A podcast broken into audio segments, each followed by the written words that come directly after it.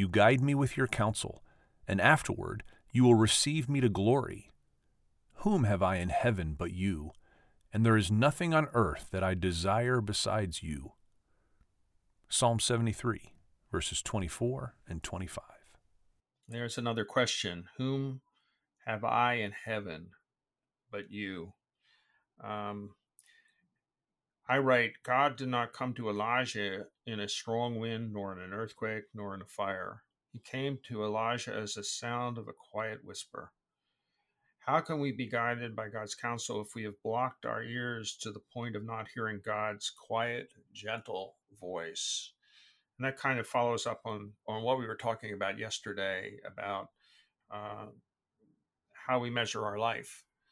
Um, I think that one sign of maturity in an individual is when they stop these invidious comparisons and start uh, looking to uh, their creator, God, uh, his son, uh, through the Holy Spirit, and seeing that God actually identified you as, as a singular, not as part of a mass.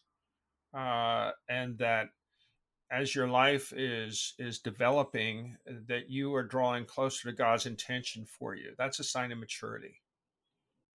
Well and it's recognizing you know in this uh, declaration whom have i in heaven but you? that all is flowing from uh, the godhead. Everything is gift from him and looking to him makes all other things that we've put our confidence in really shrink in comparison